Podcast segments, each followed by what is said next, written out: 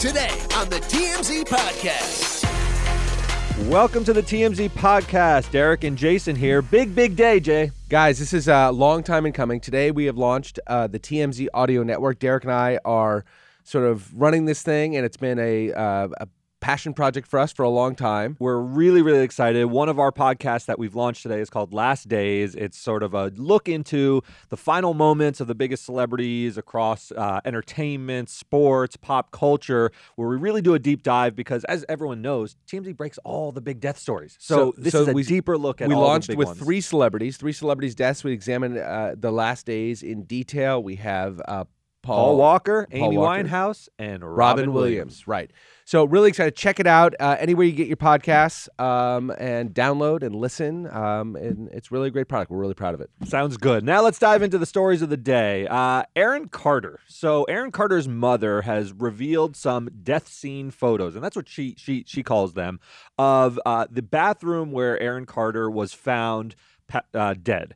She says these are not photos taken by police officers, and she really emphasizes that these are photos from somebody else. And she's sort of insinuating, kind of directly, that there might have been foul play in, in involved with Aaron's death. So missing from her declaration that these photos are were not taken by the police officers is any explanation from her, any theory from her about who they might have been taken by? Because we have photos that have come out of a death scene of a bathroom. We know the police were on the scene. Who took these photos? It's unclear. I think she is indicating that some people had access to the house when it should have been roped off. so and, after and a, his and a death, crime scene. we're aware that he's dead, and interlopers are allowed to just roam free. Is that Yeah, what we're I seeing, mean- uh, seeing here is that what's being alleged at least? that seems to be what she's alleging, and and the photographs, you know, they're indistinguishable from what cops' photographs would look like Sure. of the scene as well. But she says this wasn't treated as a crime scene in the way that it should have been. She says because of Aaron's history of substance abuse, uh, the investigators jumped to the conclusion that this was an accidental overdose, and they basically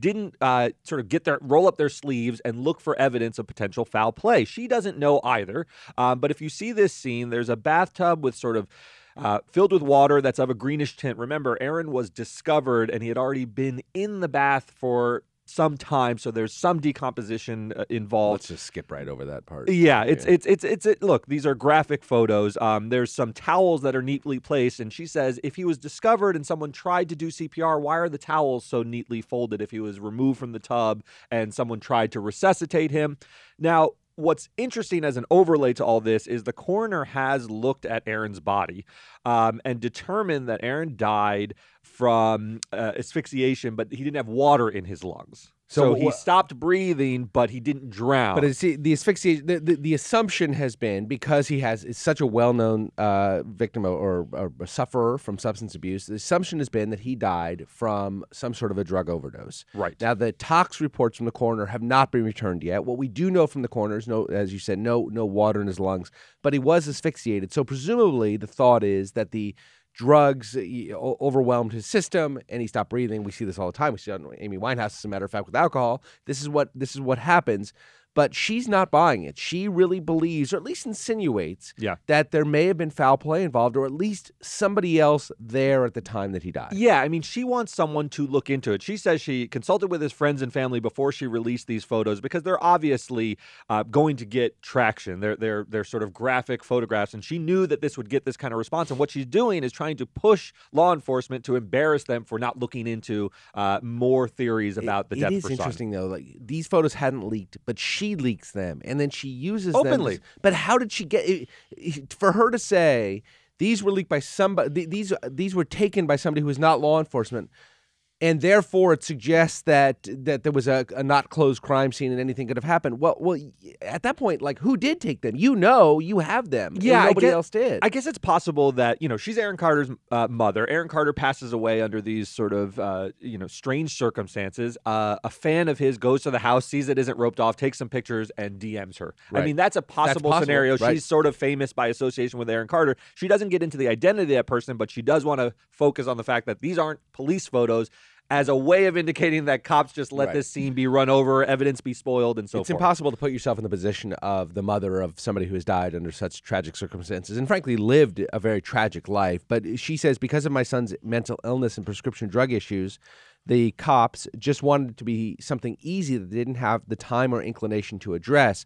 I'm sure the officers who are conducting this investigation would really take umbrage with that. I, I absolutely think so. and But again, you give a lot of deference. She's she's Yes, suffering. she's She- grieving. She's grieving, right? The other thing is what will sort of clarify this, at least to some extent, is the toxicology report. Right. If he has a large, uh, you know, amount of drugs in his system, and it becomes clear that he passed out and slumped in the tub, and and that's what happened, it's going to be hard for her to sort of, uh, you know, a, a theory that there was foul play involved. Nevertheless, I could see her saying someone drugged him. I mean, these theories uh, have no way of ending sometimes, and she doesn't sound like she'll be satisfied until cops actually look into it and say foul play has been ruled out. Yeah, she she says she believes someone that was har- was there to harm Aaron.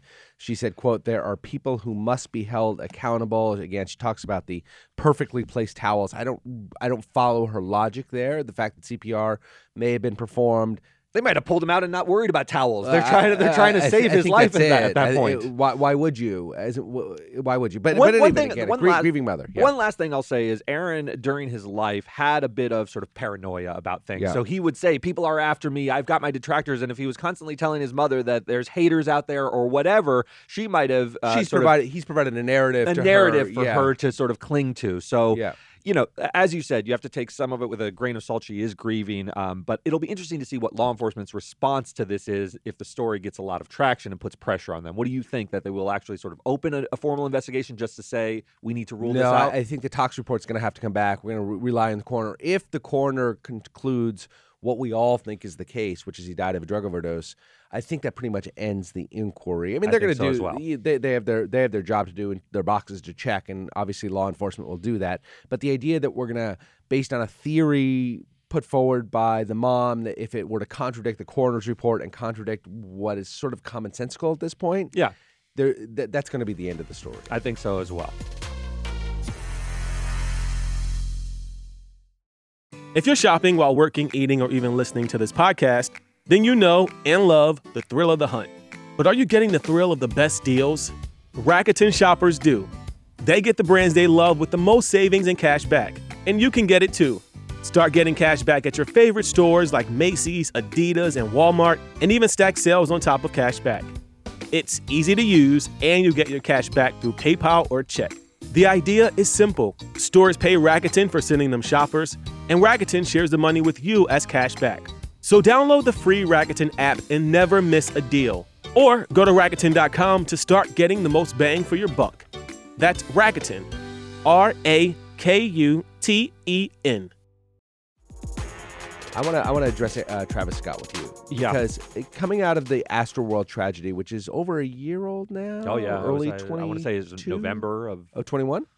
21.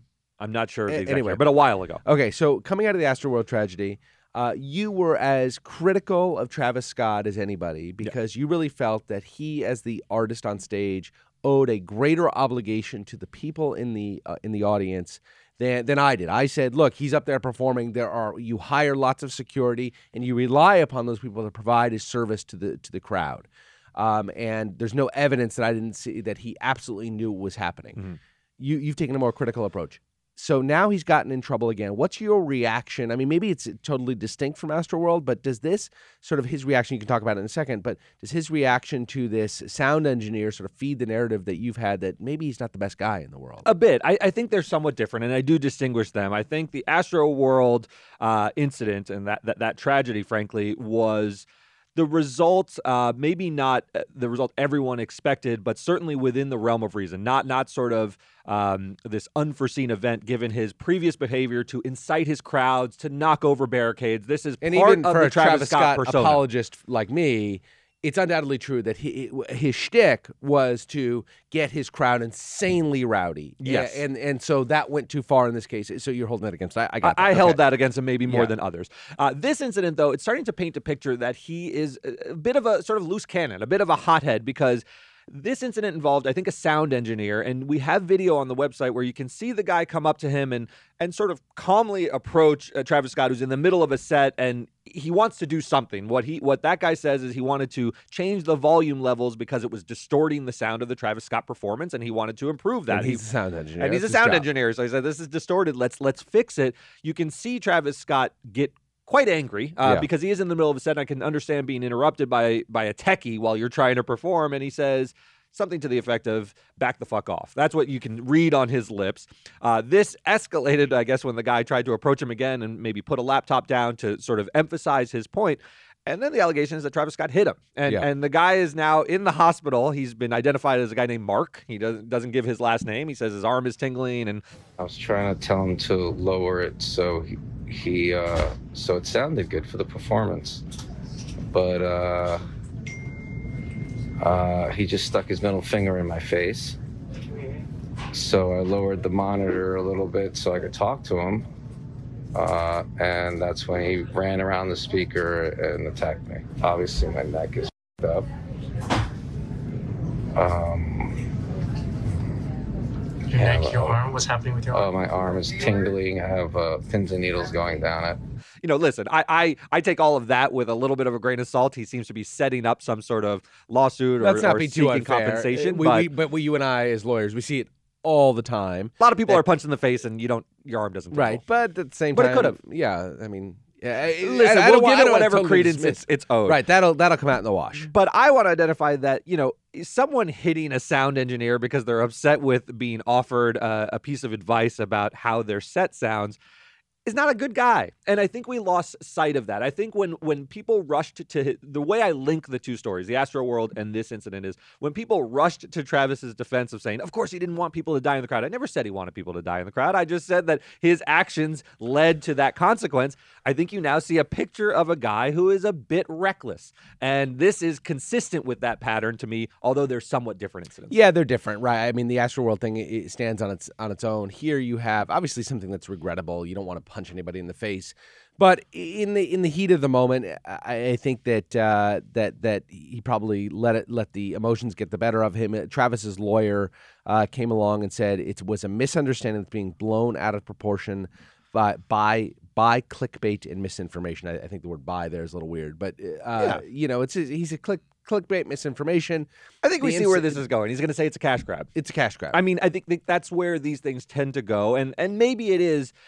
What I'm saying is two things can be true. This could be a cash grab, and it could also be, uh, you know, unwarranted punch to the face. Sure. Both both can be true. He could be trying As to cash in on this. almost every time we see something like this, both are true. That's right. But I hate the use of misinformation. Like, you know, maybe he maybe he embellished Well, how much he's feeling pain, but I don't think he created that he was punched because he did it in such a public setting. Right. The other people are going to have seen the punch as well. And when somebody says it's misinformation, look, the lawyer's just got to get the statement out there, start to create a counter narrative. But he says a misunderstanding being blown out of proportion. What, what's the misunderstanding exactly? Did, did you not punch? Did he not punch him in the That- face? yeah, let's Like, get down to brass tacks. I- Did, he, did he punch him? punch him in the face? And if he did, was the guy trying to punch Travis first and Travis defended himself, or did that not happen? Yeah, exactly. And if so, you can't really punch somebody in the face because you're angry with them. That's just not the way our system works. Yeah, I guess, it I does guess that's work. what- I- yeah, I- I guess that's why I see it. Maybe, maybe they're setting up some sort of self defense, but I haven't heard that. I they, they they would have come out and said this was mutual combat if it were like just a fracas and, that's the guy what- got more injured than Travis. But and that's, not what happened. saying. And that's not what happened. That's not what happened. Right? This is the sound engineer who was standing up for himself, maybe too aggressively in the face of a superstar who wants it a certain way and doesn't care about the distortion.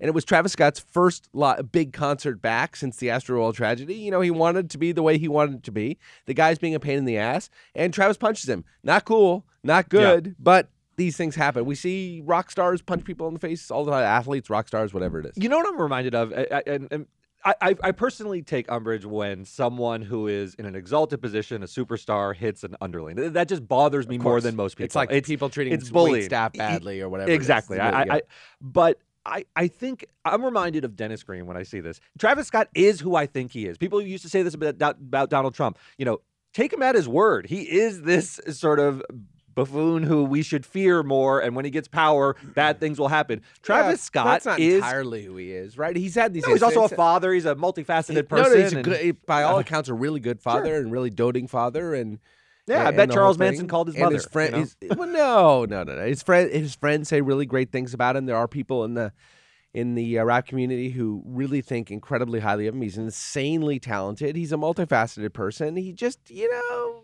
a Tra- and, Yeah, a bad Ast- moment. Astro World was a awful, awful, incredible tragedy. He has said the right things, I think, coming Yeah. out of that. At the same time, he's got to protect his livelihood because there are multi hundred million dollar lawsuits flying at him. in this situation, like, sucks. You shouldn't punch somebody in the face, but sometimes you get pissed off. when you Yeah. punch somebody in the face. It Yeah. happens. That doesn't make you a bad person. No, not necessarily, but there's Yeah. a lot of like dots that start to connect into a constellation at some Yeah, point. at some And point and for me, do. Travis Scott is sort of indicated that he's not a per, uh, not a savory person in my mind Yeah. overall. But Right. listen, I, you know, different people have different opinions, and there are good elements to him. I, I think he's made very cute kids with Kylie, and he's probably a great dad by all you know accounts. who was a really don't like savory person? Who? Robin Williams. Okay. Very well. On that note, uh, we'll see you guys next time. Uh, as we said, the Audio Network has launched today. Please go download Last Days. We're very excited about Three the episodes project. up. Paul Paul Walker, Robin Williams. That's my joke, and Amy Winehouse. And check it out. With more to come. Thanks.